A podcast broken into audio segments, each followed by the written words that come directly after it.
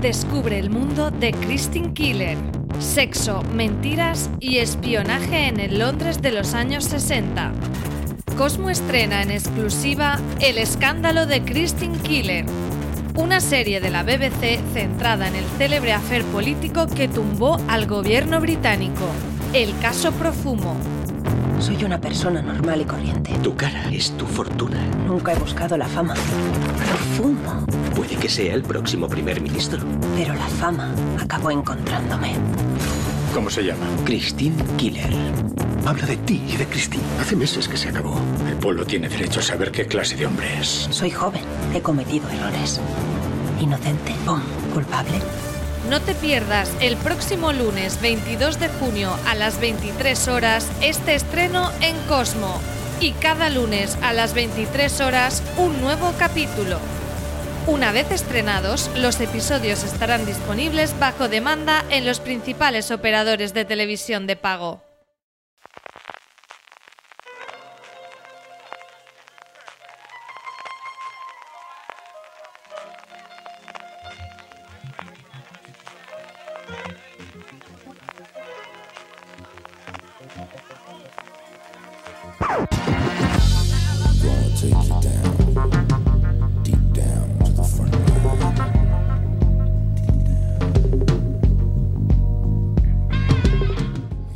Bienvenidos a Streaming, el programa de Fuera de Series, donde cada semana repasamos y analizamos las novedades y los estrenos más importantes de las distintas plataformas de streaming, canales de pago y en abierto. En el programa de hoy hablaremos de estudios que nacen, de cambios en los Emmy y de series que damos por muertas y de las que hemos podido ver por fin sus primeras imágenes.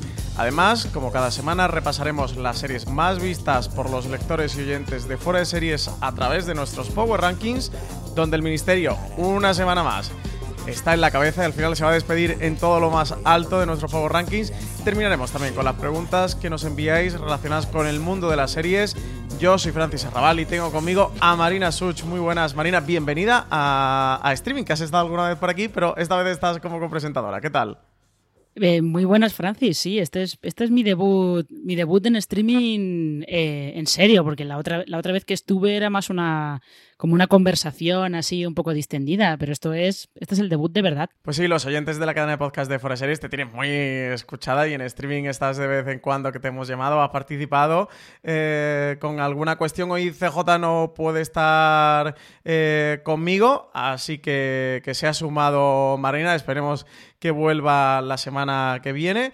Y Marina, sin mucha más dilación, porque tenemos esta semana un streaming cargadísimo de novedades, cargadísimo de contenido. Se han abierto las compuertas de las noticias que han estado casi un mes en el embalse ahí cerradas. La primera de ellas, una interna, una de fuera de series, es que ya lo comentábamos en el streaming de la semana pasada, que teníamos FDS directo con The Head y con David Pastor, eh, uno de sus creadores, y Jorge Dorado, su director. Eh, tuvo lugar eso el pasado jueves 18 de junio.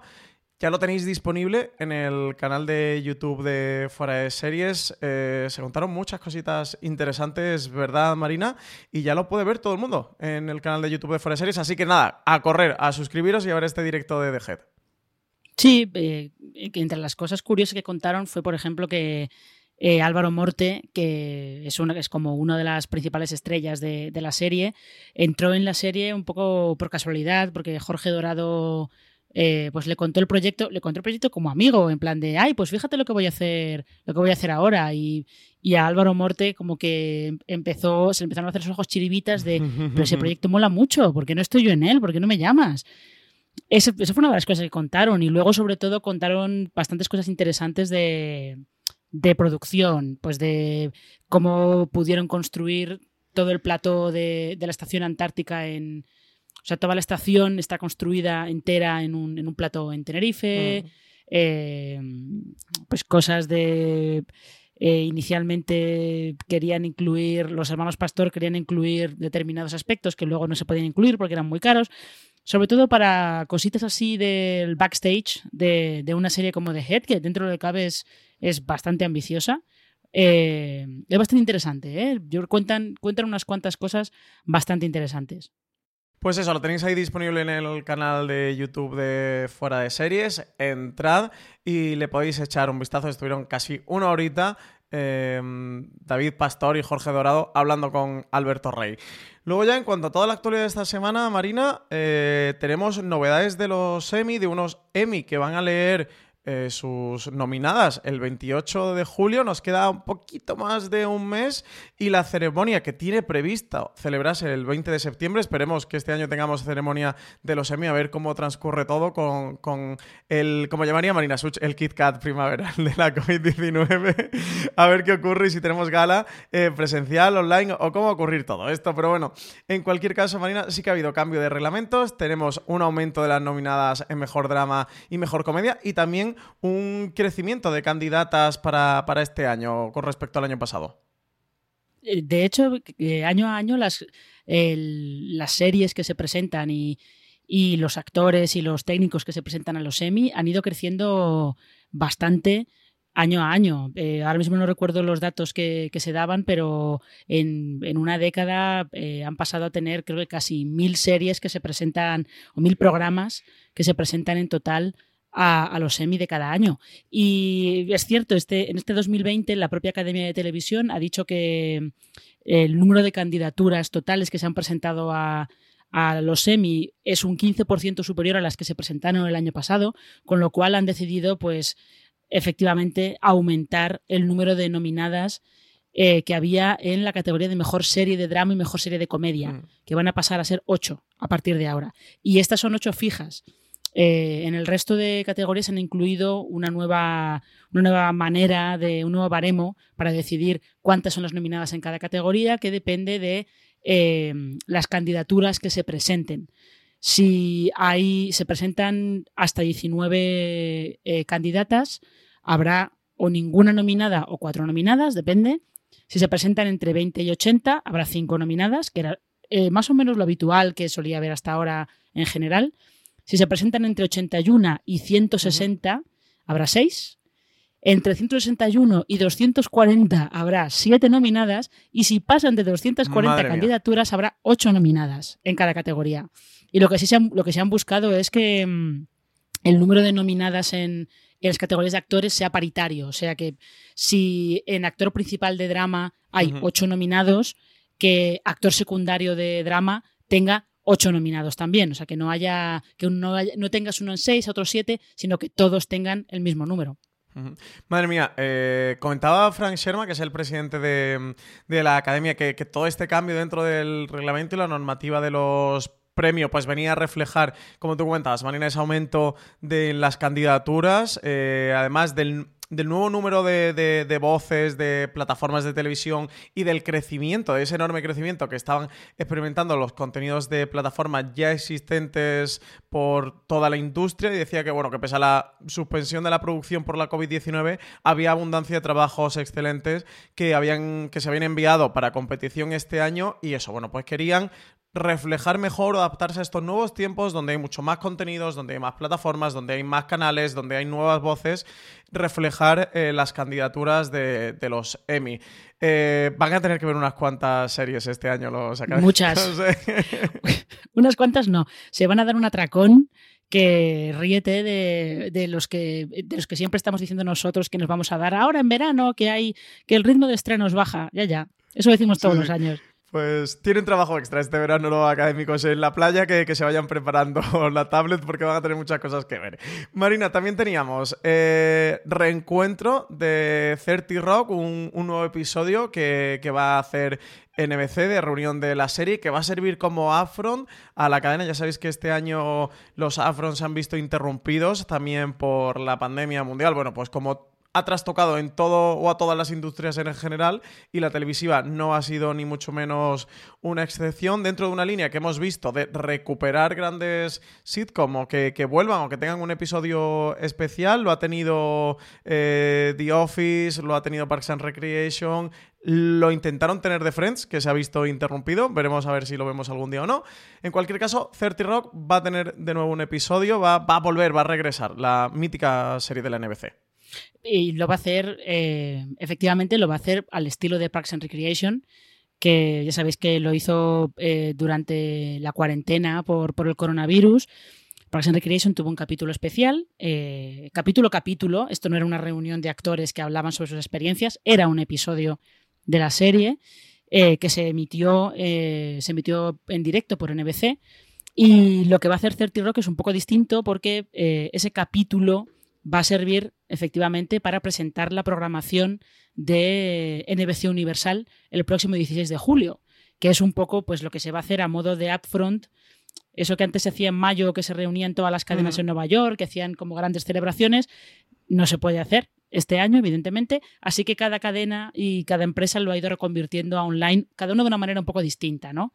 Y mm, en el caso de NBC Universal, pues lo va a hacer utilizando a los personajes de 30 Rock y utilizando un capítulo de 30 Rock que se va a dedicar a promocionar pues todas las novedades de no solamente de los canales del grupo de NBC Universal, sino que también parece que van a presentar alguna cosa de, de Peacock, de ese, de ese servicio, esa plataforma de streaming que, que NBC Universal eh, pues, creo que tiene que lanzar en breve, porque no se ha lanzado todavía, tiene que lanzarlo en breve.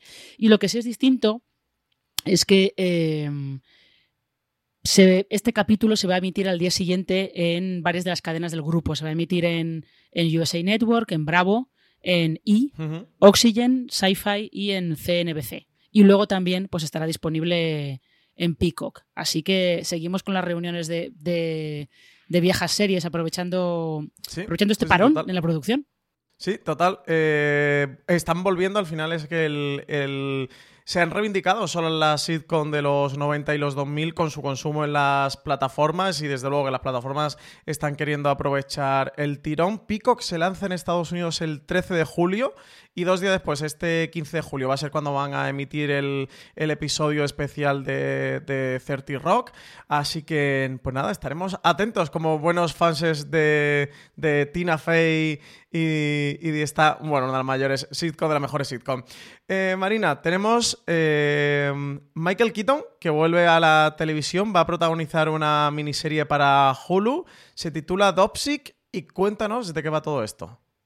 Pues eh, fíjate, van, a, contar una, historia que está un poco de moda en, las series estadounidenses ahora mismo, porque eh, lo que va a hacer esta Dopesick, que está basado en un, libro escrito por eh, Beth Macy, es más o menos una historia centrada en la crisis de los, de los opioides, la crisis de la adicción a este tipo de, fármacos que hay en, en Estados Unidos desde hace décadas y mm, que es un tema que, por ejemplo, se, ha visto en, la primera temporada de Hightown, esta serie eh, policial o de misterio que, está, ha emitido Stars Play o que está emitiendo Stars Play.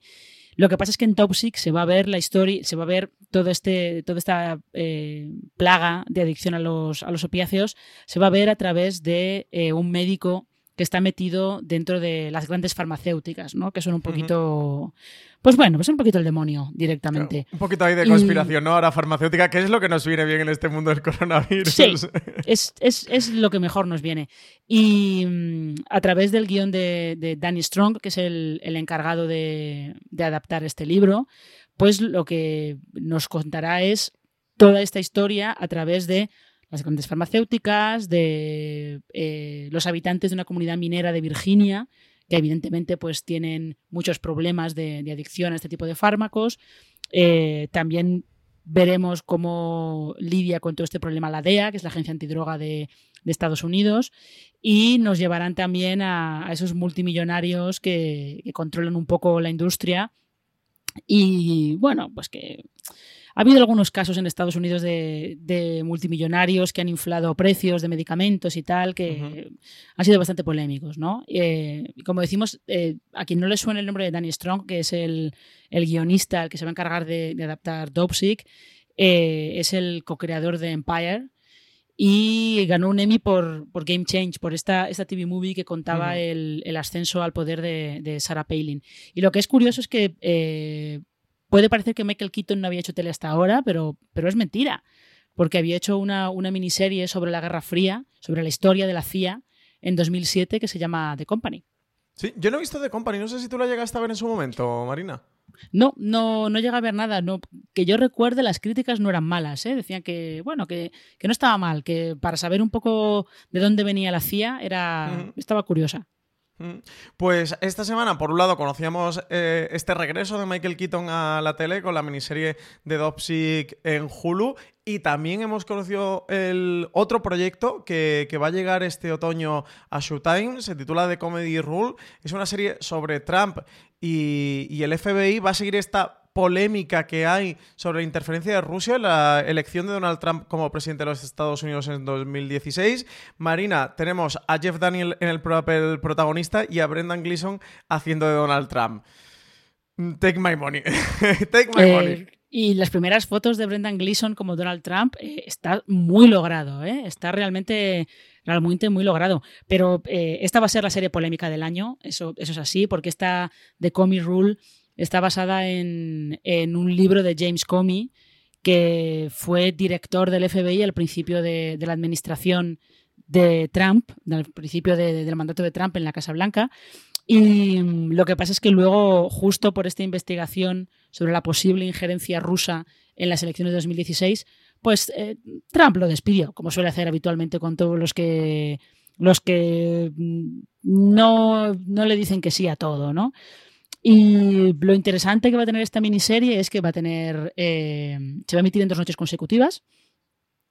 Y lo que contará en la primera parte es eh, esos primeros pasos de la investigación del FBI sobre esa posible intervención de Rusia, eh, sobre todo con aquella polémica que hubo durante las elecciones con con varios emails de Hillary Clinton que se decía que ella había enviado desde su cuenta personal, eh, pero que eran emails del Departamento de Estado y, tal.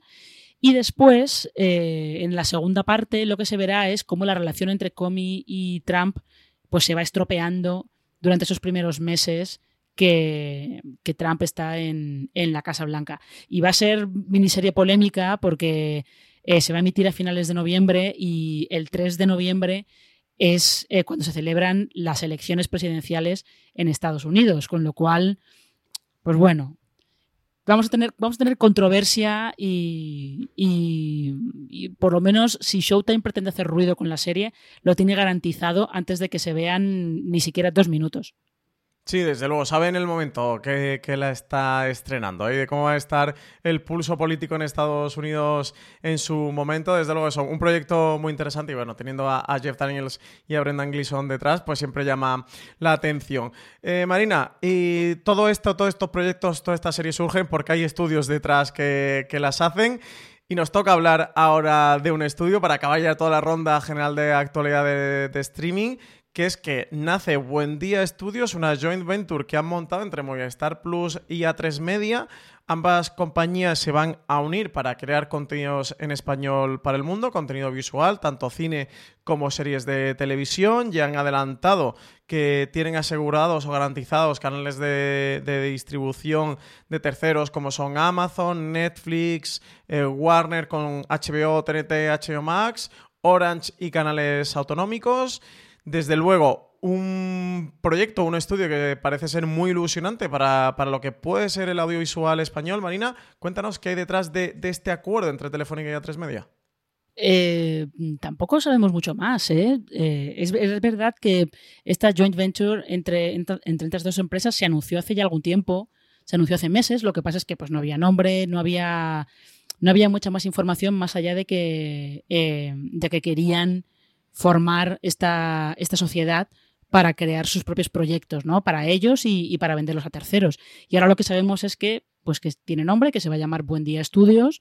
No se sabe todavía quién se va a encargar de, supervisarla, quién va a estar al frente de, esta nueva compañía, pero lo que sí que, lo que, sí que eh, consolida este movimiento, creo yo, es eh, esta tendencia que estamos empezando a ver en, la industria española de que eh, las productoras eh, están moviéndose para no depender de vender proyectos a, las cadenas tradicionales, ¿no? Porque también está esa, esa figura que ha creado Diagonal Televisión de, jefes de desarrollo de, ficción que se ha conocido esta semana que le iban, es un puesto que iban, o la semana pasada, es un puesto que iban a ocupar Daniel Corpas y, Borja González Santaolalla, que iban a llevar los dos ese, a, desempeñar los dos esa, esa labor en esta productora. Y mm, yo creo que Buen Día Estudios se mueve un poco, se mueve un poco por ahí, pero nos, nos, faltan más datos, sobre todo nos falta, sería interesante ver cuál es el primer proyecto que sale de esta, de esta empresa y si es para Movistar y A3 Media y cómo se lo reparte, no si solamente es para uno y no para el otro. Eso va a ser, va a ser curioso de ver. Sí, desde luego, la, relación ya venía establecida desde antes. De hecho, la serie del embarcadero, que hemos podido ver en Movistar Plus, que ha tenido dos temporadas, protagonizada por Álvaro Morte, que antes hablamos de él, es de, de los estudios de, de A3 Media, y ya han compartido algunos proyectos. Parecía que la sintonía entre ambas empresas era muy buena, y bueno, van a meter, van a montar ambos grupos audiovisuales, pues estos nuevos estudios, participados al 50%, eso yo creo que es muy buena noticia, pero el audiovisual español, porque eso van a hacer proyectos tanto a nivel nacional como internacional y habrá que ver también cómo aprovechan todo el mercado latinoamericano y qué producciones tienen en Latinoamérica, que Movistar Plus desde el inicio siempre estuvo interesada en tener proyectos allí. Pues con todo esto pasamos ya a Apple TV Plus.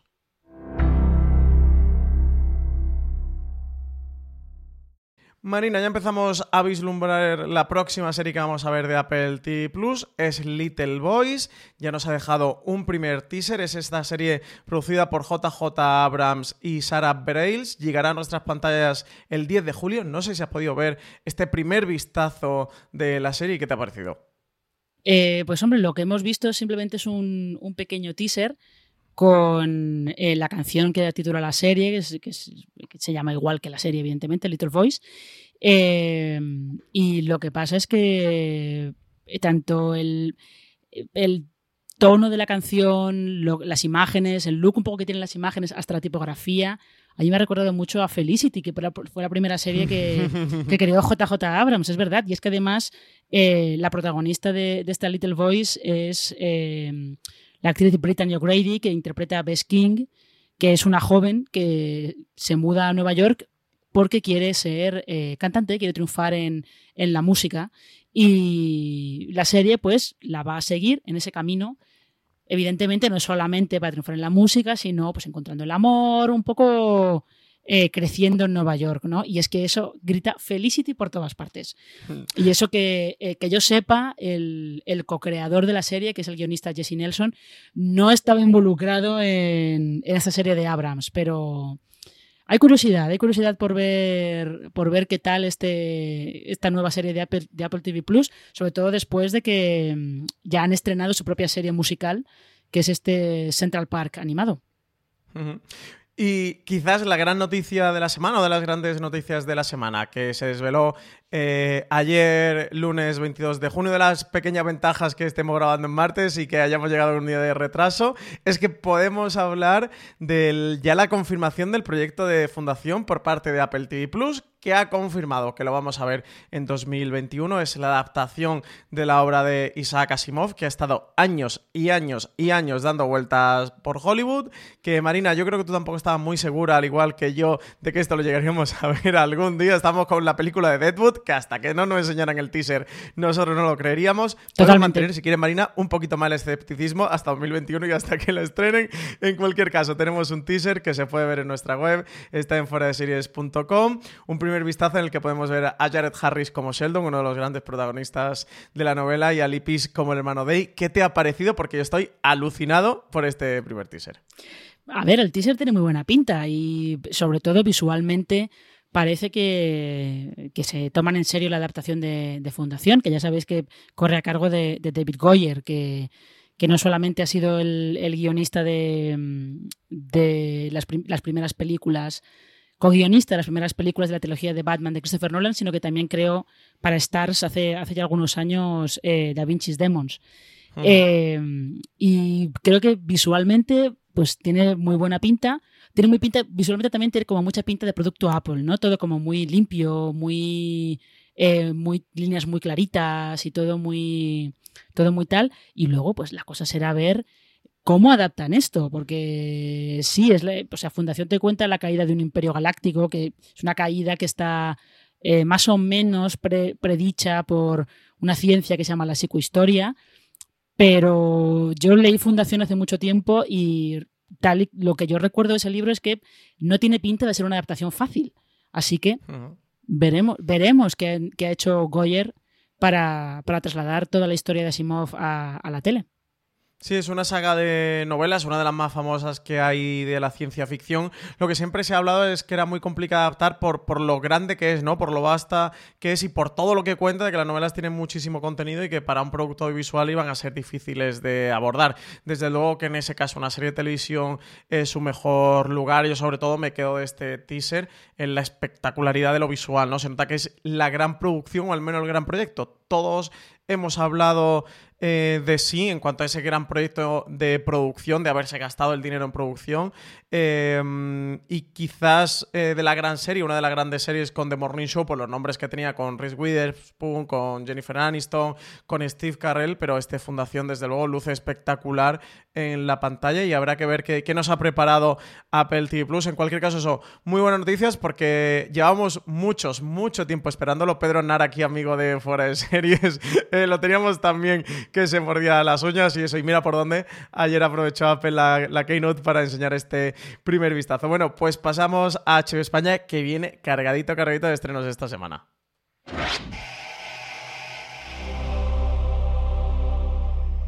El 22 de junio tenemos un doble estreno. Por un lado tenemos la miniserie de las luminarias con la gran bandera de estar protagonizada por Eva Green. También tenemos el estreno de Perry Mason. Las dos se estrenaron ayer lunes 22 de junio. Marina, sé que tú te has devorado enterita, enterita, enterita Perry Mason y digo yo que algo tiene que tener para que te la hayas visto completa.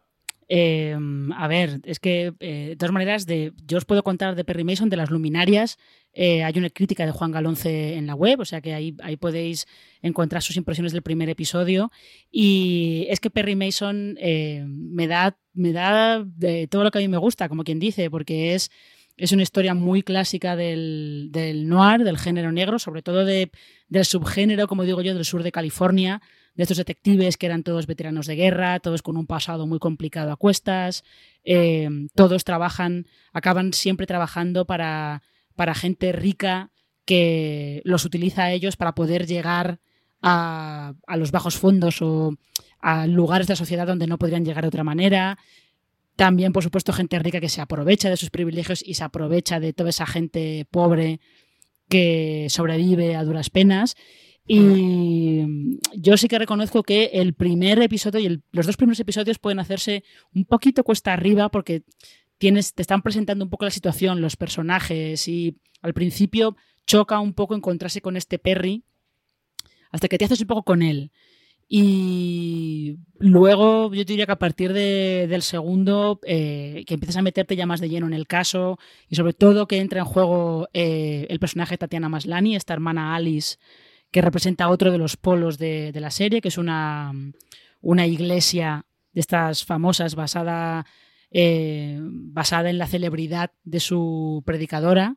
Eh, a partir de ahí, como que todo empieza a tomar forma y se, le empieza, se empieza a ver qué te quiere contar realmente la serie. Pero es una serie que va, va poco a poco, va desvelando poco a poco lo que te quiere contar y vamos, yo es que mm, eso, tal y como llegan los screeners, en un fin de semana me había visto los ocho directamente. Y si me, hubiera, si me hubieran dado otros ocho, me los habría visto también.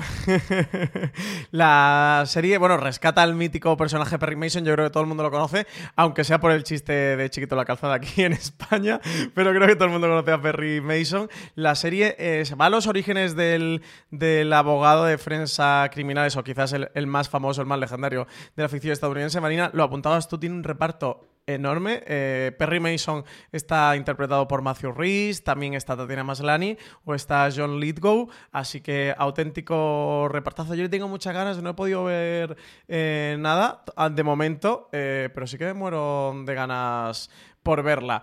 En cuanto a las luminarias, que lo hemos contado antes es, eh, bueno, tiene una protagonista de final del, siglo XIX que viaja a Nueva Zelanda para forjarse así una nueva vida y bueno, en, un, en el último día de su viaje va a tener un encuentro romántico eh, con un chico con el que va a tener muchas expectativas sobre lo que le espera y demás, pero se topará con una divina que es el personaje que interpreta Eva Green, que viene de televisión, es su siguiente papel en televisión, creo, desde Penny Dreadful, ¿no? Creo que no ha hecho nada entre medias. No me suena. Creo que no. Así que siguen sus papeles místicos en, la televisión y demás. Y bueno, pues eh, se cruzará en su vida para ponerla en, en, una trampa y asegurarse de que esa cita entre ambos jóvenes amantes nunca tenga lugar. Es lo que tú decías. Está la crítica de Juan Alonce en la web, así que eh, ahí la tenéis disponible por si le queréis echar un vistazo. También tenemos segunda temporada de Doom Patrol, 25 de junio, ya sabéis esta panda de superhéroes un tanto atípicos del universo de DC, eh, serie original de DC Universe, que aquí en España se puede ver a través de HBO. También tenemos Tribas y Debras, que se estrena también el 25 de junio. Marina, ¿de qué va este Tribas y Debras? Eh, pues esta es una serie de, Adult Swim, que es HBO eh, España lo tiene en virtud de este acuerdo que tienen con Adult Swim de ir subiendo sus series. Lo que pasa es que eh, lo curioso de estas Three Busy Debras es que no es de animación, que es la especialidad de, este, este, canal. Es una comedia de, acción real. Eh, está, producida por Amy Powler, pero las creadoras son sus tres protagonistas, que son eh, Sandy Honig, Alisa Stonoja y Mitra Yuhari, que dan vida a tres amas de casa un poco mal de la cabeza. Las tres se llaman Debra y las tres pues viven en, un, en uno de estos barrios residenciales que estamos acostumbrados a ver en, las estadounidenses, y además un barrio como con de posibles, de estos así de gente que maneja, en una ciudad que se llama Lemoncourt en Connecticut. Y lo que se va a ver es eh, pues las locuras en las que acaban metidas estas tres ocupadas debras. Y para el viernes 26 de junio tenemos la esperadísima ¿Por qué matan las mujeres? Serie creada por Mark Cherry, una comedia negra que se ha hecho mucho esperar, que además está cerquita de estrenar su segunda temporada en Estados Unidos, Marina, y aquí llega este viernes HBO España la primera. Mm, esta es eh, una comedia que Mark Cherry creó para CBS All Access, que se estrenó el verano pasado en, en CBS All Access, pero es verdad que no, no había llegado todavía a España y mm, lo que sí que se sabe, porque sí que lo ha contado HBO España, es que eh, este Por qué matan las mujeres va a llegar el 26 de junio con la temporada completa y la idea que ellos tienen es que cuando se estrene la segunda, que aún no tiene fecha, eh, ya van a emitir esos episodios pegados a, la emisión en Estados Unidos. Y esta primera temporada de Por qué matan las mujeres, porque en la segunda contaron otra historia distinta, eh, lo que cuenta es la historia de tres amas de casa que viven en la misma casa pero en épocas distintas. Y en todas las historias eh, hay algún componente de, infidelidad. En todas las historias eh, estas mujeres descubren una infidelidad del marido y al final eso va a llevar a una situación en la que las tres van a decidir quitarse al marido de en medio. Y yo creo que lo interesante que tiene sobre todo es el reparto, porque tenemos a, a Jennifer Goodwin, Lucy Liu y a eh, Kirby Howell Baptiste, que yo creo que hay, hay unos cuantos espectadores que probablemente la conozcan o de The Good Place o de la primera temporada de Killing Eve. Y ya por último, para finalizar con HBO, tenemos una de cal y una de arena. Por un lado, nos han confirmado ya fecha de estreno de Patria, por fin. Y también nos han confirmado eh, esto por parte de Hulu, pero aquí en España la tiene HBO, que el cuento de la criada retrasa su cuarta temporada hasta 2021. Eh, Patria eh, es un, esta es una buena noticia, efectivamente, porque su estreno original, ya sabéis que era, estaba previsto para el 17 de mayo, pero eh, las, medidas de cuarentena tomadas para, frenar el, el, coronavirus, pues llevó a que no se pudiera terminar la postproducción de la serie a tiempo y se quedó colgada, ¿no? Y ahora ya HBO España ha confirmado que se va a ver el 27 de septiembre. Es justo el día después de que se clausure el Festival de San Sebastián, con lo cual ya hay muchos rumores y muchas, y muchas apuestas de que es probable que Patria se presente en el Festival de, San Sebastián. Y luego, en cuanto al cuento de la criada, eh, yo creo que esto también como, lo como que lo esperábamos un poco, ¿no? Porque no había ninguna noticia del estreno de su cuarta temporada y ya estábamos en junio, que ya era un poco, era la misma época en la que se había visto la tercera y esto Hulu eh, finalmente lo, confirmó ayer en, en una especie de upfront que, que celebraron también de manera virtual para presentar sus nuevas series a los anunciantes y eh, pues confirmaron efectivamente que, que, el rodaje de la temporada se tuvo que parar también por, por la crisis del coronavirus y que teniendo en cuenta que no hay fecha todavía para, que se retome el rodaje, pues de momento el estreno estaba aplazado hasta, hasta 2021. Vamos a tener este año de parón en, la serie. Eh, lo que tú decías ya lo dábamos todo por, por, descontado, a la altura que estábamos de año y que no habían anunciado absolutamente nada. Demasiado han tardado en confirmar que la serie se irá para el año que viene. Y, y Patria, pues sí, muy sospechoso esta pista que nos han dejado aquí de que la serie pues pasará por el Festival de San Sebastián. Ya lo comentamos en toda la prensa cuando canceló su estreno en mayo por, porque estaban montando la serie y tenían dificultades con, el estado de alarma vigente. Ya hablamos de, la opción de que fuera en septiembre y de que pudiera ir al Festival de San Sebastián. Así que sí, pues eh, no tenemos confirmación de esto de momento, pero desde luego que, es muy sospechosa la, eh, la fecha de estreno. Pues pasamos ya a Movistar Plus. Y de Movistar Plus tenemos eh, un corte de una entrevista que hizo Álvaro Nieva a Berto Romero, que ya lo podéis leer en nuestra web, en series.com. Nos habla Berto Romero sobre la última temporada de la serie. Yo creo que es una... que cada temporada de esta serie es muy, es muy distinta a las otras. Y yo creo que esta es la más madura, porque es la que reúne todo lo que habíamos aprendido en la anterior. Es, no renuncia a la comedia, mm, tiene una cierta ligereza que a lo mejor en la segunda habíamos perdido en pos de un mayor dramatismo, pero, pero, pero sí que ataca temas muy profundos esta última temporada. Yo creo que es la que más, la, la que más bien refleja esa idea de madurez, tanto del, del, trayecto de los personajes, lo que les va pasando y cómo, en qué se convierten, y como reflejado en la propia serie, que aspira a ser la mejor versión de nosotros mismos, con escenas más complicadas, con con escenas corales, con niños, etcétera, etcétera, etcétera un gran cierre de, serie que ha tenido, mira lo que has hecho, una auténtica pena, ¿eh? que, que hayas decidido Berto Romero cerrarla con una tercera temporada. Además, lo ha decidido él, no ha sido una decisión de Movistar Plus de terminar la serie, sino él ya cuando terminó la segunda tenían claro que, la historia continuaba y tenía que acabar en una tercera. Desde luego lo vamos a tener que seguir la pista a Berto Romero en, en el audiovisual, ¿eh, Marina? Esperemos que en las series de televisión, que nos traiga más series, como mira lo que has hecho. Sí, sí, sí. Yo creo que algo más, algo más se le ocurrirá. Eh, y creo que también lo que eh, merece la pena eh, destacar es que Álvaro, Álvaro Nieva también está haciendo un seguimiento de, de la serie, porque ya sabéis que Movistar está emitiendo dos capítulos cada jueves, en lugar de lanzarla toda entera, va a emitir dos capítulos cada jueves. Y él está hablando, eh, después de la emisión de. Después de cada emisión, está hablando con uno de los guionistas de la serie, porque hay tres guionistas. Eh, junto con Berto, está hablando con, después de cada emisión, con uno de los guionistas de la serie para comentar un poco los temas de cada episodio, porque han querido tratar algunos de esos temas de, de esa manera.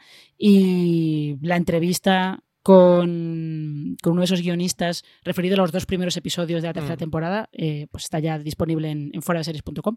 Sí, son unos grandes artículos que, que he armado a lo largo de esta entrevista. Se titulan Diseccionando Mira lo que has hecho. El primero es con Enric Pardo, creo que el segundo lo va a dedicar a Rafael Barceló y el último con Berto Romero, ya por el final de la serie. Así que sí, si sois fans de la serie, un auténtico imprescindible que, que está elaborando Álvaro Nieva en la web. Pues nada, con esto pasamos directamente a Netflix que tenemos ya anunciada fecha de estreno para el final de The Rain. Pues Marina, 27 eh, de junio, tercera temporada de Dark, una serie que nosotros no vemos, pero que arrastra a masas de fans. Ya sabéis que es este serie thriller de intriga alemán, eh, que eso, que tiene tantísimo seguimiento. Y la otra serie que, también ha tenido mucho seguimiento, en este caso, otra serie original de Netflix en Europa, es una serie posapocalíptica juvenil que ya han confirmado que va a estrenar su tercera temporada el 6 de agosto, va a estrenar este, este verano la serie de The Rain. Efectivamente. Eh, además, va a ser también tercera y última, como ocurre con Dark, que lo que se va a ver el día 27 es el principio de su tercera y última temporada, que pinta que va a seguir con quebrando la cabeza de todos los fans con todos esos viajes en el tiempo que hay eh, en la serie de gente que viaja hacia adelante, hacia atrás, gente que se pierde en la época incorrecta. hay muchos, hay muchos artículos explicando las líneas temporales y sobre todo el árbol genealógico de todas las familias que hay involucradas ahí en Dark, que es un lío bastante, bastante serio. Y en el caso de Rain, efectivamente, eh, el 6 de agosto se estrena la tercera y última temporada. No hay mucho más porque lo único que hay es el vídeo que lanzó Netflix anunciando el estreno con unas pocas imágenes eh, del rodaje detrás de las cámaras, pero bueno, ya sabéis que The Rain es, eh, era la primera producción de Netflix en, Dinamarca y lo que cuenta es eh, una historia post-apocalíptica, en este caso de unos chavales que eh, sobreviven a un virus letal que se transmite a través de la lluvia. Y luego también tenemos tráiler de otra nueva serie original de Netflix, es La monja guerrera, una de las apuestas más fuertes de Netflix por la fantasía, una serie que se ha rodado en España, en diferentes localizaciones de Málaga, Sevilla y Madrid. Hemos podido ver el tráiler, ya lo tenéis disponible también en nuestra web, en foraseries.com. Marina, ¿qué te ha parecido La Monja Guerrera? Eh, pues que aparte de que el tráiler es una fantasía, porque eso de tener, eh, tener a Rosalía eh, de sintonía del tráiler y todas las luchas que te enseñan Em, yo tengo, tengo esperanzas puestas en la monja guerrera, em, sobre todo porque espero que cubra el hueco que yo en, verano tengo siempre reservado para Wynonna Earp. Y como este verano parece que no vamos a tener Wynonna Earp, porque entre los problemas que tuvo para empezar el rodaje de la cuarta temporada y que luego le pilló el, coronavirus, pues probablemente vamos a tener que esperar para verla. Pero yo espero que me dé un poquito eso, porque eh, para quien no sepa de qué va la monja guerrera, es una adaptación de un, de un cómic sobre una chica que muere y de repente mm, resucita, se despierta en, una especie de morgue y se da cuenta de que hay eh, una orden religiosa secreta que le ha implantado eh, un aparato en la espalda que se conoce como halo. Y ese aparato lo que le, eh, le permite es ser la nueva líder de una orden de monjas guerreras que tienen que luchar contra, contra demonios. Y luego además hay una empresa que afirma haber construido un portal que te puede conectar directamente con el cielo. O sea, ¿Qué hay mal en esta, en esta sinopsis? Nada, nada, todo está bien. Me fascinan estas series que son el why not. Me imagino esas salas de guionistas de y a mí se me ocurre una empresa de por medio y un portal hacia el cielo y le implantan un chip. Es una fantasía. Eh, tiene muy buena pinta, ¿eh? De verdad que tiene muy buena pinta esta serie. Eso como divertimento de verano. Lo van a estrenar pleno inicio de verano. Ahí este 2 de julio le queda poquito al, al estreno. Nada, semanita y poco la tendremos en, en nuestras pantallas. Y Marina, más series que tienen mucho seguimiento. Esta además sé que es una de tus favoritas. Cobra Kai la va a coger Netflix. Comentamos hace unas semanas en streaming los problemas que estaba teniendo Karate Kid. Eh, hoy, perdonad, Karate Kid. Cobra Kai en YouTube para estrenar la tercera temporada. Que YouTube había decidido de cambiar de, estrategia. Ya hemos hablado mucho de este tema eh, en streaming y de cómo eh, le estaban buscando desde la productora, desde Sony Picture Television, un nuevo hogar a la serie, que además ha tenido mucho éxito en YouTube, pero eso desde luego parece que han cambiado la, estrategia y no, no, no desean continuar con ella. Y bueno, parece que han llegado a un acuerdo entre Netflix y Sony Picture para que se vea allí la próxima temporada de Cobra Kai y veremos si la serie continúa. De hecho, eh, lo que tiene bastante pinta es que, es que va a continuar, porque Em, el problema que hubo al final entre Sony y YouTube es que eh, Sony lo que quería era em, conseguir o llegar a un acuerdo de renovación por una cuarta temporada con, con el servicio de vídeo antes de que se estrenara la tercera. Y como bien dices, como YouTube ha cambiado de estrategia con respecto a, su producción propia, pues eh, la empresa no lo veía nada claro y finalmente pues el acuerdo no, se produjo, ¿no? Y es mm. cuando eh, YouTube decidió no emitir tampoco la tercera temporada de, Cobra Kai. Y sin embargo, si Sony ha llegado a ese acuerdo con Netflix, es porque es más que probable que, que Netflix le vaya a dar una cuarta temporada. Y de hecho, eh, parece que esos nuevos episodios de Cobra Kai se puedan ver en otoño y más o menos, si no al, mismo tiempo, un poco antes de que, de que, se estrenen, las dos primeras temporadas de Cobra Kai estarán también disponibles en, en, Netflix. Suponemos que a nivel mundial. Aquí no se ha especificado nada, así que suponemos que será a nivel mundial. Sí, eh, parece ser que YouTube están dispuestos a estrenar la tercera temporada, pero cerrar ahí la serie, como tú bien comentabas, Sony Pictures, porque es que la serie ha sido un auténtico éxito. YouTube aseguró en su momento que 20 millones de personas habían visto la segunda temporada en los primeros seis días. O sea que imaginaos, por una segunda temporada en solo seis días, 20 millones de espectadores. Em, los rumores que también apuntaban que tanto Hulu como Netflix estaban detrás, y bueno, pues parece que ser que Netflix ha conseguido finalmente que quedarse con ella. Y otra serie que va a continuar, Marina, es The Sinner, que ha renovado por una cuarta temporada en USA Network, la serie protagonizada por Bill Pullman, que aquí en España podemos ver a través de Netflix. Sí, que además en Netflix España ha estrenado hace relativamente poco la tercera temporada, la que el otro protagonista es eh, Matt Bomer. Y es que The Sinner le está funcionando muy bien a US Network y yo creo que también está renovado un poco eh, en base a ese, buen funcionamiento que tiene Netflix y que seguramente hará que, eh, que la plataforma de streaming pague bastante bien por los derechos de, las temporadas de The Sinner. O sea que esto no creo que pille a nadie por sorpresa, que, que, la serie vaya a continuar. Evidentemente continuará con un caso diferente, como estado haciendo hasta ahora. Y sin solución de continuidad, nos vamos directamente para Orange TV, que se ha puesto las pilas en cuanto a series de televisión se refiere. Estrena esta semana, este jueves 25 de junio, Costa, esta serie eh, protagonizada por Fran Perea, un proyecto internacional entre Media Pro Studio, la productora española, con la televisión pública. Es finlandesa, ¿no, Marina? Tú conoces bien de cerca el proyecto y además has visto el primer episodio ya. Sí, sí, es una coproducción con, Finlandia, eh, que es, es, de los proyectos más curiosos, yo creo que, se, podía seguir en cuanto a series españolas el año pasado. Eh, y sí, es eh, lo que, aparte es, esta, es una coproducción de ese estilo porque lo que cuenta, está creada por finlandeses, de hecho, pero lo que cuenta es pues como una policía ya de cierta edad finlandesa se tiene que trasladar a Málaga para investigar la muerte de varios ciudadanos finlandeses que viven, que viven todo el año en Málaga. Y allí pues tiene que colaborar con, el policía que interpreta Fran Perea. Eh, el primer episodio yo lo vi en, Londres, en esta, esta eh, congreso, feria de ficción que se llama Content London. Y es un poco, simplemente es una presentación de personajes y, del caso. Y por lo menos el primer episodio no pintaba mal, por lo menos pintaba ser más o menos eh, entretenido. Con lo cual, eh, pues a ver, a ver cómo sigue este Costa, que inicialmente el proyecto se conocía como The Paradise, que a lo mejor algunos, algunos oyentes habían oído hablar de él como The Paradise, como la serie esta serie que Fran Perea eh, protagoniza, básicamente porque los serranos en Finlandia eran, eran todo un fenómeno social. Absolutamente, absolutamente. Eh, y con esto pasamos a las cadenas en abierto. Carmen Maura va a protagonizar una nueva comedia en Antena 3. La comedia se titula Deudas. Está previsto que comience a rodarse durante estos meses de verano. Marina, y un gran proyecto para Antena 3 con un gran nombre asociado a él como es el de Carmen Maura.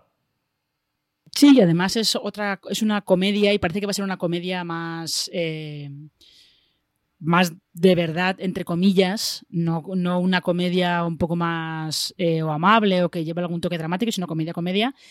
Eh, y se vende de hecho como una comedia macarra. Veremos, veremos qué quiere decir que es una comedia macarra.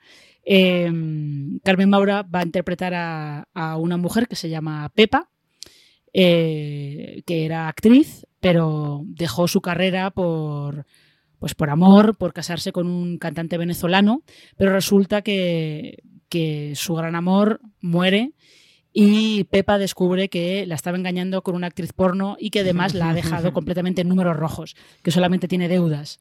Así que pues ahora tiene que, tiene que intentar resolver todos esos problemas eh, y al mismo tiempo va a tener que enfrentarse a, una nueva enemiga que es, atentos al nombre y a la descripción de este personaje, la nueva enemiga se llama Doña Consuelo de la Vega y es una mujer paralítica con una ballesta y un gato llamado Chiquetete. Ahí es nada. Creo que, creo que ya entiendo por qué la describen como, una comedia macarra.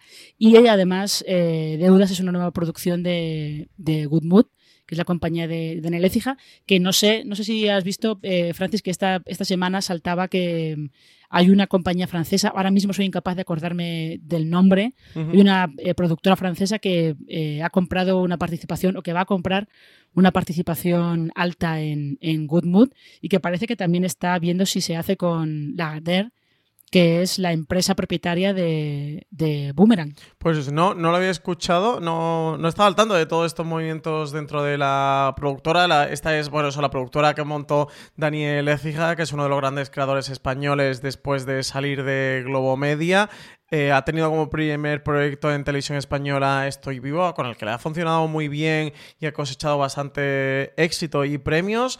Ha tenido La Valla en A3 Player Premium y Antena 3, que no ha tenido tanta suerte. Desde luego, este proyecto pinta también como loco, eh, a priori desde, desde la sinopsis. Estaremos atentos a Doña Consuelo de la Vega y ese gato llamado Chiquetete. No, no nos lo vamos a poder perder. Marina, hablando también de Antena 3 y A3 Player Premium. Este domingo ya por fin vamos a poder ver el segundo episodio de Veneno, como suele pasar con todas estas cosas. De nuevo polémica en Twitter porque vamos a poder ver el segundo, pero no sabemos cuándo podemos ver el tercero y seguimos con este estreno así un poquito eh, a píldoras, ¿no? Eh, que nos van soltando de, una serie ya con tan buen nombre, habiendo solo un, habiendo visto un primer episodio como es Veneno.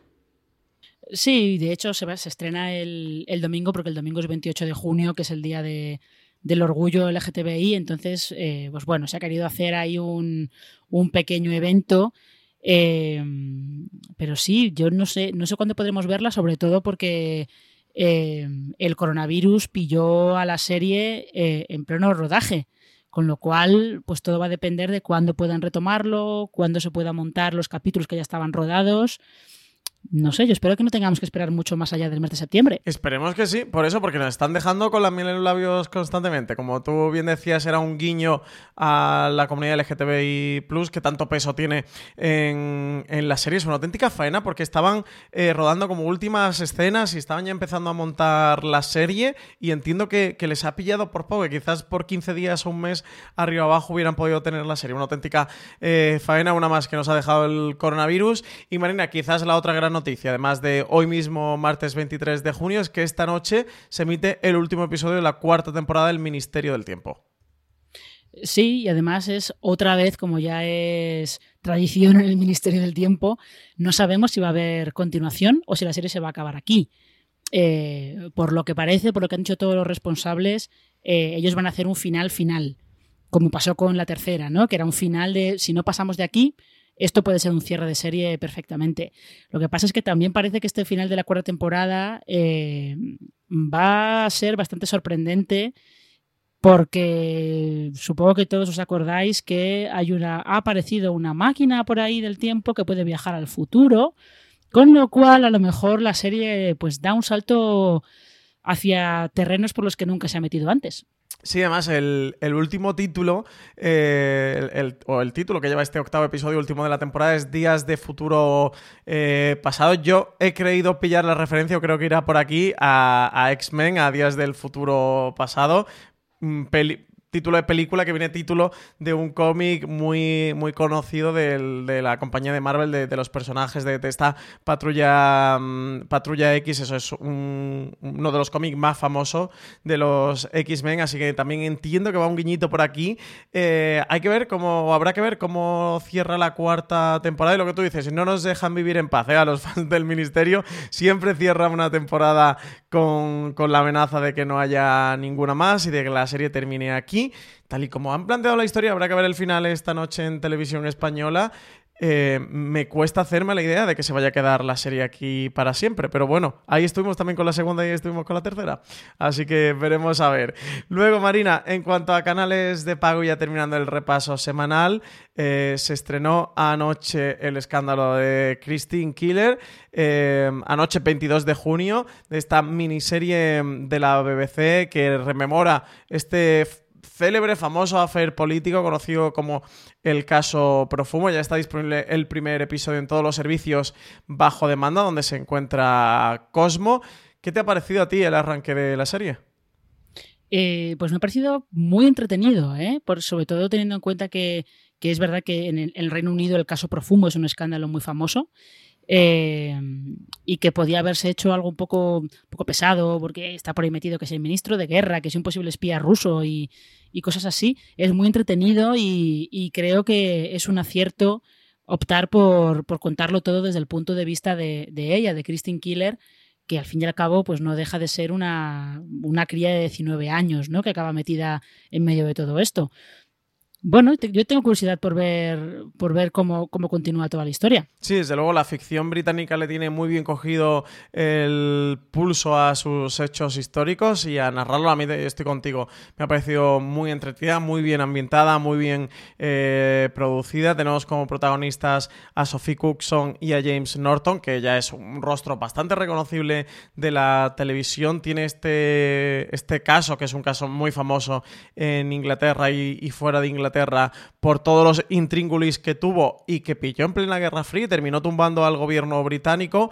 Me parece quizás el punto más interesante de lo que aporte esta miniserie es que es el punto de vista de ella, que al final todo este hecho se contó desde el, desde el punto de vista del gobierno, del espía ruso que estaba entre medias y aquí van a poner el foco de ella un poco para dignificar su figura y su persona que, que tuvo que estar arrastrando para siempre con este tema. Son seis episodios, a mí me parece mega recomendable lo puse ayer por, por Twitter, creo que es, si os gustan las miniseries históricas, este, los años 60, eh, Inglaterra y tal, creo que juegos de espías y política y gobiernos, creo que os va a gustar mucho el escándalo de Christine Killer. Y también tenemos, Marina, este jueves 25 de junio, segunda temporada de Proyecto Blue Book, que es esta serie producida por Robert Zemeckis, que nos lleva a ese momento en el que, la, en el que comenzó la gran conspiración OVNI, eh, esta segunda temporada se va a centrar eh, especialmente en los casos de Roswell y del Área 51, que para la ufología, bueno, pues son dos de los grandes hitos. Sé que tú conoces bien la serie, así que ¿qué, nos va a traer o qué nos va a deparar esta segunda temporada? Pues eh, teniendo en cuenta que está basada o inspirada en en un programa que existió realmente en las Fuerzas Aéreas de Estados Unidos sobre investigación de, estos ovnis durante los años 50 y 60. Se quería averiguar si, si existían de verdad y si eran fenómenos naturales o no y si eh, representaban algún peligro para la seguridad nacional. Y los capítulos que, se van a empezar a ver el jueves en, TNT, efectivamente, van a contar varias historias eh, reales, como son, pues, por ejemplo, el incidente de Roswell, eh, todas las leyendas urbanas que hay alrededor del Área 51. Y, van a contar también eh, una otra historia que es muy célebre entre, entre los ufólogos, que es la de la operación Mainbrace, Mainbrace creo que se llama, que es una operación, eran unas maniobras navales que la OTAN hizo en aguas noruegas a principios de los 60 eh, tan cerca de aguas rusas que había, hubo allí como tensión por si rusa, o sea, por si la URSS lo podía considerar una provocación. Y el caso es que se afirma, se dice que hubo bastantes avistamientos de, luces submarinas y de, y de, luces por el cielo, con lo cual, pues, eh, los protagonistas de Proyecto Blue Book pues irán también a investigar un poco algunas de las cosas que pasan, que pasan por ahí.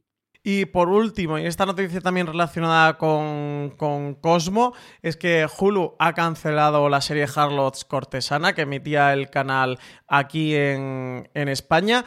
Una pena, Marina, porque yo es una serie que, he reivindicado siempre, la que hemos hablado mucho en fuera de series poniéndola en valor, porque es una serie que, ha tenido poco seguimiento en nuestro país y que era una serie que realmente merecía la pena.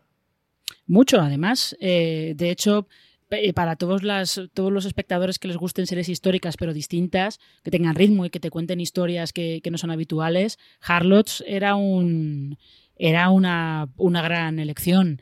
Eh, supongo que el giro, no tanto el giro, sino la situación en la que está ahora mismo Hulu, con esas nuevas estrategias que está siguiendo desde que eh, Disney es la propietaria mayoritaria o la única propietaria de, Hulu, pues habrá, se está llevando a saltar un poco de lastre y Harlots al final pues, pues se ha quedado por el camino. También te digo que teniendo en cuenta cómo había ido evolucionando la serie, no sé qué habrían contado en la cuarta temporada. Pero bueno, estaba la posibilidad y al final pues no la vamos a ver. Y ya con esto pasamos a las recomendaciones de esta semana. Marina, de todo lo que has podido ver, ¿qué nos recomiendas? Pues yo recomiendo Perry Mason, claramente, porque, porque sí, porque ahí me ha gustado bastante. Y luego quiero hacer una recomendación que no, hemos, no la hemos comentado en el programa porque no es no está referida a series, es un poco off topic esto, pero es eh, una docuserie que estrena Disney Plus el, este fin de semana. Es sobre el rodaje de Frozen 2, se llama Más allá si se hizo Frozen 2. Eh, y yo he visto tres episodios de, la serie y yo esta eh, os la quiero, la quiero recomendar sobre todo si tenéis curiosidad por ver cómo se hace una, una serie, una película animada de, ese, de esas dimensiones, ¿no? De, de las dimensiones que tenía Frozen 2, teniendo en cuenta que eh, la primera Frozen es una película que recaudó miles de millones de dólares por, todo el mundo. Y es muy interesante si os, os, gustan las cosas técnicas de cómo se hacen, cómo se hacen estas películas. Eh, y luego es que además eh, la gente con la que hablan te quedas con la impresión de que, de que es una película en la que toda la gente que la ha puesto en marcha son todos como buenas personas, ¿no? Como, es verdad, como todos muy adorables. Eh, la acabas tomando mucho cariño a Jennifer Lee, que es la, guionista, codirectora y jefa creativa de Walt Disney Animation, así todo. Eh, yo que os la, os la recomiendo. Además, es curioso porque Disney Plus va a lanzar los seis episodios de golpe, no los va a emitir semana a semana como ha estado haciendo con, con Making of de The Mandalorian. Pues yo me quedo con el escándalo de Christine Killer. Como os he dicho, ya anoche emitió su primer episodio, ya lo tenéis disponible en los servicios bajo demanda de los operadores donde se encuentra el canal. Creo que es una miniserie muy interesante de ver, muy bien producida, protagonizada, con un guion y una historia muy interesante. Así que me quedo con el escándalo de Christine Killer. Con esto vamos a hacer una pequeña pausa. Eh, promocional y volvemos con los Power Ranking y con los comentarios de nuestros oyentes. TNT estrena la segunda temporada de Proyecto Blue Book, la serie producida por Robert Zemeckis y protagonizada por Aidan Gillen. Los nuevos episodios nos llevan hasta el momento en el que comenzó la gran conspiración ovni. Se centran en casos reales que despertaron el interés de Estados Unidos, como los controvertidos casos de Roswell y el Área 51 existen. ¿Cuánto puede seguir fingiendo creerse algo que sabe que no es cierto? ¡Dígales lo que vio! ¡Dígaselo! La clave aquí está en controlar el relato. No hay una sola verdad. Nunca nada. El jueves 25 de junio a las 10 y 5 no te pierdas el estreno de la segunda temporada de Proyecto Blue Book en TNT. Y al día siguiente de su emisión vuelve a disfrutar de los episodios en los servicios bajo demanda de los operadores como Movistar Plus. Pues unos Power Ranking que han tenido algún que otro movimiento esta semana. Ya sabéis que para participar en ellos, Marina, tú te lo sabes bien que te curras los Power Rankings cada semana. Eh, solo tenéis que iros a series.com, entráis en el último Power Ranking que hayamos publicado y ahí al final de la lista vais a encontrar el enlace, ponéis vuestras tres series favoritas que estáis viendo últimamente tienen que ser series que se estén emitiendo en España, que se puedan ver en España eh, legalmente, pero que se hayan visto, que se hayan emitido cuando haya sido, no tienen que ser series del último año. Y ahí además también nos podéis dejar algún pequeño comentario que leeremos en streaming cuando hagamos con nuestros Power Ranking. Marina, décima posición de Good Fight, que acabó su cuarta temporada, serie que se puede ver en Movistar Plus, cae cinco posiciones con respecto a la semana pasada, pero eso, terminó ya su cuarta hace unas semanas con esos siete episodios en vez de diez que ha tenido pues de nuevo, rodaje y producción interrumpida por el tema del coronavirus, pero que sí que decidieron emitir y no retrasar la serie. Y en, el, en la novena posición lo que encontramos es a Killing Eve, que se mantiene con respecto a, la semana anterior. Esto es eh, lo que está aquí en, estos rankings, es la tercera temporada que está disponible en HBO España. Y la octava posición es para Snowpiercer, que es una serie de la que se está hablando poquito, poquito, poquito, que entra por primera vez en nuestro Power Ranking, entra directamente a la octava posición y la verdad es que me ha sorprendido de ¿eh, Marina porque qué poco ruido está haciendo Snowpiercer. Snowpiercer está haciendo muy poco ruido, que es justo lo contrario de lo que ha estado haciendo el último baile, que sube precisamente una posición, se coloca séptima y ya sabéis que es este documental de, que podéis ver en Netflix sobre la carrera de Michael Jordan en los Chicago Bulls de los 90. Justo anoche terminé de ver el último baile. Marina, quería aprovechar hoy que grababa streaming contigo para que la comentáramos, pero mm, íbamos con la cantidad de contenido de noticia, actualidad que teníamos, sabía que no nos iba a dar tiempo. Me ha fascinado, me ha dado pena llegar tan tarde a la serie, porque bueno, nos pilló en toda esta vorágine de estrenos, novedades, cambios y el coronavirus y todo el lío organizativo y el caos eh, que ha ocasionado. Y no me he podido poner a verla hasta la semana pasada, ahora ya te digo, me he pegado un maratón de animales, pero maratón de animales absoluto, me la he devorado, me ha encantado el último baile, de lo mejor ¿eh? que he visto en este 2020. Sexta posición para por 13 razones que entra de nuevo en nuestro Power Ranking, un clásico cada vez que ha estrenado nueva temporada, esta vez ya su última. Un puesto, un puesto más arriba, en el quinto, encontramos la unidad, que cae tres posiciones y que se va manteniendo ahí en el, en el top 5. La unidad va haciendo un poco la goma de subo arriba, me voy, me caigo la semana siguiente, mm, vuelvo otra vez arriba y esta semana la encontramos justo ahí, en la mitad de la tabla. se está manteniendo bien, ¿eh? está aguantando muchísimo la unidad. El boca oreja está haciendo efecto. Mm. Cuarta posición para lo que hacemos en las sombras, esta comedia de FX que está disponible en nuestro país a través de HBO España, que cae una con respecto a la semana pasada, pierde el podio, pero es que ya ha terminado su segunda temporada, así que se merece un feliz descanso, aunque sea fuera de nuestro Power Ranking. La esperaremos, la esperamos con muchísimas ganas ¿eh? en su regreso a la tercera. Y ya en el primer cajón del podio, en, la tercera posición, lo que nos encontramos es a Space Force, que parece que va ganando adeptos poco a poco. Esta comedia eh, co-creada por Steve Carell y Greg Daniels para Netflix, que sube un puesto con respecto a la semana pasada, justo el que se dejaba lo que hacemos en las sombras, pues eso es, ese es el que ocupa Space Force. Y de Space Force nos vamos a Battlestar Galactica en una subida loquísima en nuestro Power Ranking, ocho posiciones escalado Battlestar Galactica, una serie que no es de estreno ni mucho menos porque ya tiene unos cuantos años, que ha incluido Amazon Prime Video en su catálogo hará un mes, cuestión poquito menos, y una serie marina que me recuerda que tú y yo tenemos una partida pendiente al juego de mesa que aún no hemos llegado a estrenar, ¿eh? Cierto, cierto. Eso, eso, es verdad, pero vamos, yo me alegro, mucho de, que la gente esté, esté descubriendo Battlestar Galáctica y que se, den cuenta que los Cylons tienen un plan. Eh, pero el caso es que, aunque Battlestar Galáctica haya subido ocho posiciones, no es capaz de desbancar del número uno a la que lleva, pues no sé si debe ser ya como la cuarta semana consecutiva que está liderando estos Power Rankings, que es El Ministerio del Tiempo, la serie que ya sabéis que se puede ver en directo en televisión española y que al día siguiente de la emisión está disponible en, HBO España y que se mantiene en el número uno. Y eh, aquí la pregunta va a ser ¿hasta cuándo tendremos a Salvador Martí, a Julián, a Irene y a todos los demás liderando estos, estos Power Rankings. Totalmente, ha sido un auténtico fenómeno, o ha vuelto a ser un fenómeno el Ministerio del Tiempo en su cuarta temporada, así lo reflejan nuestros Power Rankings, donde la mayor parte de la temporada que ha estado en emisión ha estado en el número uno. Se despide en el número uno esta noche, veremos a ver, Marina, si se mantiene la semana que viene y unas cuantas semanas más. Y con esto pasamos a las preguntas de los oyentes, ya os lo comentaba antes, la forma más sencilla de que nos lleguen vuestros comentarios, de que nos hagáis vuestros comentarios, vuestras preguntas para streaming es que participéis en esa encuesta del Power Ranking, que la tenéis disponible en nuestra web, en fueraseries.com.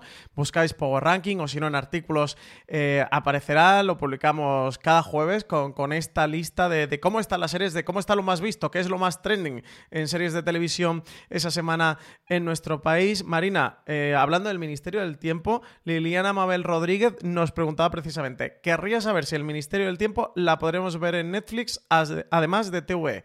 Gracias. ¿Qué le podemos contar a Liliana? Respuesta corta, no la vas a poder ver en Netflix. Respuesta larga, eh, no la vas a poder ver en Netflix porque los derechos los tiene HBO España. Con lo cual, mientras los derechos de... Además, tiene los derechos no solo de la cuarta temporada, sino de las tres anteriores. Eh, mientras esos derechos estén en HBO España, no van a estar en Netflix. Una vez que, que se vayan de ahí, pues a lo mejor entran, entran en Netflix, pero de todas maneras la serie está entera disponible otra vez, porque ha habido momentos que no lo estaba, está entera disponible otra vez en, el servicio a la carta de la web de televisión española, con lo cual, pues bueno, hay otra opción para verla. Tenemos hoy preguntas temáticas del Ministerio del Tiempo, porque Lucas Barato de la O también nos preguntaba, ¿habrá quinta temporada del Ministerio del Tiempo? ¿A ti qué te dice la bola de cristal, Francis? Porque yo desde luego no lo sé. Yo digo que sí, ¿no, Marina? Yo Si es que siempre le pasa igual al ministerio, de audiencias mm, bien, sin ser una locura, ni reflejar ese fenómeno que parece que es en redes sociales o que es eh, socialmente o en los comentarios entre los seriéfilos. No tiene números locos, tampoco hace malos números. Luego parece que en bajo demanda, tanto en el, en el a la carta de Radio Televisión Española como los servicios que en su momento lo han tenido, como Netflix lo fue con la tercera temporada, ahora con HBO la cuarta, pues parece ser que es una serie que funciona muy bien. De algunos datos medio que se dan, medio que no, de comentarios que se dan, medio que no. Yo te diría que sí, Marina. Yo te diría que, el Ministerio del Tiempo va a durar unos cuantos años más. Y ahora que está dentro de los estudios de Media Pro con Globo Media y que bueno, que hayan hecho esta nueva temporada que han tenido nuevos platós, nueva sede del ministerio y todos estos cambios. Yo creo que ya también los actores, la patrulla, todo el equipo, ¿no? Javier Olivares se han, eh, se han amoldado a, esta, a su nueva normalidad con el Ministerio del Tiempo, que es como tener que empezar de cero cada una de las temporadas. No lo sé, yo te diría que sí, pero no sé si me, está dejando, me estoy dejando llevar por mi pasión de que espero que sí. Yo no sé, realmente eh, que MediaPro esté involucrada sí que puede puede como dar una pista de que, pues, de que ellos pueden estar interesados en, en presionar para conseguir una quinta temporada, pero ya veremos, el tiempo dirá. Pues sí. Eh, Isidro Vázquez, Marina nos pregunta, aunque ahora con la COVID eh, los parques temáticos van a sufrir, ¿creéis que la popularidad de las series de televisión ha llegado a un nivel como para ser un activo para tematizar estos parques? Por ejemplo, una zona temática de Juego de Tronos y un Central Park en Warner o de Lost en Disney atraerían a un nuevo público. Además, os propongo que nos digáis series y licencias de propiedad intelectual que podrían enriquecer parques temáticos. Hombre, eh, los parques temáticos de Disney ya tienen un apartado de los Simpson directamente, con lo cual ya tienes ahí una serie que tiene su propio hueco en, un parque de atracciones. Y yo creo que hay parques de, Warner, al menos en Estados Unidos, que han tenido han tenido Central Park y han tenido algunas cosas sobre, sobre Friends. Eh, el resto, pues la verdad es que no lo sé. ¿eh? Mm, Lost, o sea, Perdidos, por ejemplo, hace demasiado tiempo de, ella. Y Juego de Tronos es que tiene ese circuito de exposiciones que no sé, ahí no sé muy bien cómo andará el tema de quiénes tienen las licencias para exposiciones, quién las tiene para parques temáticos. Eh, es que daos cuenta que aunque esté todo bajo el mismo paraguas, son empresas distintas, tienen que ponerse de acuerdo empresas distintas, así que yo no, no, no, me atrevo, no me atrevo a decir si hay series que, más allá de los Simpson, que mm. ya lo tiene, si hay series que puedan tener ese, ese tirón para justificar lo que cuesta, al fin y al cabo, crear una tierra aparte en, cualquier parque temático de este estilo. El que tú comentabas de los Simpson está en el Parque Universal de Orlando. Te lo digo que lo sé bien porque yo iba a ir. De hecho, yo debería, eh, justo en estos días que estamos ahora, creo que ahora mismo debería estar allí, pero entonces vino una pandemia mundial y el resto es historia. pero, pero sí, la tierra de los Simpson está en el Parque ese de Universal de Orlando. Yo entiendo, Marina, que es algo que terminará llegando. Yo soy mega fan de los parques temáticos. evidentemente, una zona como propone de Juego de Tronos, creo que sería una petada eh, absoluta. Lo que pasa es que como luego Juego de Tronos ha ocurrido todo esto tan extraño con la última temporada, que, se echaron mogollón de fans encima, detractores, parece que eh, amantes y fans de Juego de Tronos, y te estoy mirando a ti, Álvaro Rieva, si nos estás escuchando, se han vuelto los detractores más acérrimos con lo que ocurrió con la última temporada. Creo que Juego de Tronos se ha minado bastante su, su memoria, ¿no? Como su recorrido con lo que le ha pasado en la última temporada. Pero bueno, quitando eso, yo hubiera dicho antes que era una, era una mina. Yo creo que es algo que se terminará incorporando, el tema de las tierras em, en los parques de atracciones. Pasa que el último momento, los últimos movimientos en parques de atracciones, si nos fijamos, por ejemplo, lo que ha ocurrido en Disney ha ido más por las grandes franquicias que por una serie de televisión concreta. De hecho, en las actualizaciones en Orlando de Disney han sido la tierra de Star Wars, que Iba a decir, es alucinante, tiene que ser alucinante porque también debería haberla visto ya en este momento que estoy hablando, que, está, que, me estáis escuchando. Y la otra es todo lo que están haciendo con la franquicia de, de, Marvel, pero eso, se están yendo más a personajes o más a grandes sagas o a franquicias que, que, incluso a una atracción de una película concreta, de una serie concreta. Yo creo que es algo que terminará llegando, que a mí particularmente eso, como amante de los parques temáticos y de las atracciones y de las series de televisión, me encantaría, me encantaría ver. Y y, sí quedará o pueden tener semilla esas series que, que, tengan mucho, mucha mitología. Habrá que ver si con El Señor de los Anillos hacen algo, con, con si se despierta la fiebre con, con, la serie de Amazon. Bueno, aquí lo que pasa es que luego todo el tema de licencias se complica muchísimo, porque eso están por un lado parques temáticos de Disney, por otro lado los de Universal y ventas de derechos. En Universal, por ejemplo, en Orlando hay atracciones, hay una tierra de superhéroes de Marvel y hay atracciones de Marvel. Ahora que los derechos los tiene Disney, esta licencia duran durante muchos años, caducan. Bueno, es bastante complejo, bastante, bastante complejo cuando nos metemos en, estas, en este tipo de licencias. Marina, ya por ir acabando el programa, el streaming de hoy, cuéntame un poquito, ¿qué vamos a poder o qué van a poder los oyentes escuchar esta semana en la cadena de podcast y también qué nos recomiendas de la web? Eh, pues esta semana eh, estaba atentos porque va a haber un gran angular, además muy actual, eh, sobre cómo va a afectar todo este movimiento social de, Black Lives Matter a, la televisión, a las series. Hemos visto algunos movimientos, por ejemplo, eh, antes hemos estado comentando 30 Rock y uno de los últimos movimientos que ha habido es que se han retirado algunos episodios de, la serie, de, los episodios de streaming donde estaba, donde estaba disponible porque eh, Gerard Maroney hacía Blackface.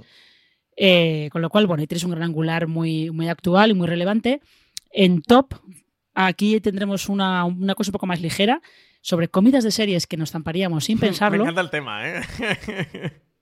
eso, eso va a estar interesante. Eh, y luego habrá un review de la segunda temporada de Lo que hacemos en las sombras.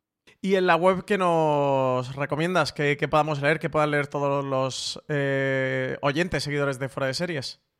Pues, por ejemplo, ya que estábamos hablando antes del escándalo de Christine Killer, eh, si os interesa el tema, Em, hay un artículo de Alberto Rey sobre el caso Profumo, sobre el caso real, contando de qué iba y contando cómo se acabó convirtiendo en un, en un fenómeno pop en los 60, sobre todo ella, por una foto muy concreta, con una silla de diseño muy concreta. Em, Alberto tiene también una entrevista que está muy bien con Daniel Lawson, que es el, jefe de vestuario de, de, Good Fight. Eh, la entrevista, el tema se titula ¿Quién viste a Diane Lockhart? Y que sepáis que él consiguió la información de eh, dónde consigue esos megacollares y esas joyas gigantescas. Así que si lo, leéis lo podéis encontrar ahí. Y luego también hay un tema de, Álvaro Nieva sobre las series que, Netflix aún no ha dicho oficialmente si las renueva o las cancela. Que hay más de las que parece, ¿eh? incluso algunas que tú las lees en plan de, pero si esto yo pensaba que estaba renovado. Pues oficialmente no se sabe nada. Marina, muchísimas gracias por haber estado hoy aquí en este streaming. Hemos echado de menos a CJ, pero bienvenida a streaming. ¿Qué tal? ¿Cómo te ha ido? ¿Cómo, lo has vivido? Yo lo he vivido bien. Esto es. Bueno, es, otra, otra experiencia podcastil diferente, pero no, no, ha estado, ha estado bien. Pues muchísimas gracias por haber estado hoy aquí con nosotros. Muchísimas gracias a todos los oyentes de Fuera de Series. Habernos disculparnos por, por este retraso que hemos tenido. Hemos tenido este pequeño eh, problemita y, streaming ha llegado un día más tarde. Pero bueno, tendréis el resto de programas a lo largo de la semana. Ya sabéis que si os ha gustado lo que habéis escuchado hoy aquí, os podéis suscribir a nuestro canal de podcast en Evox, en Spotify, en Apple Podcast y ahora además en Podimo, una plataforma que lanzan de podcast en España, donde también nos podéis encontrar. Tienen un reproductor chulísimo y también nos podéis escuchar allí todos los programas de fuera de series. También recordad que tenemos muchísimo más contenido sobre series en nuestra web en fuera de series.com. Muchísimas gracias por haber estado ahí escuchándonos un programa más y nos vemos en el siguiente. Hasta luego.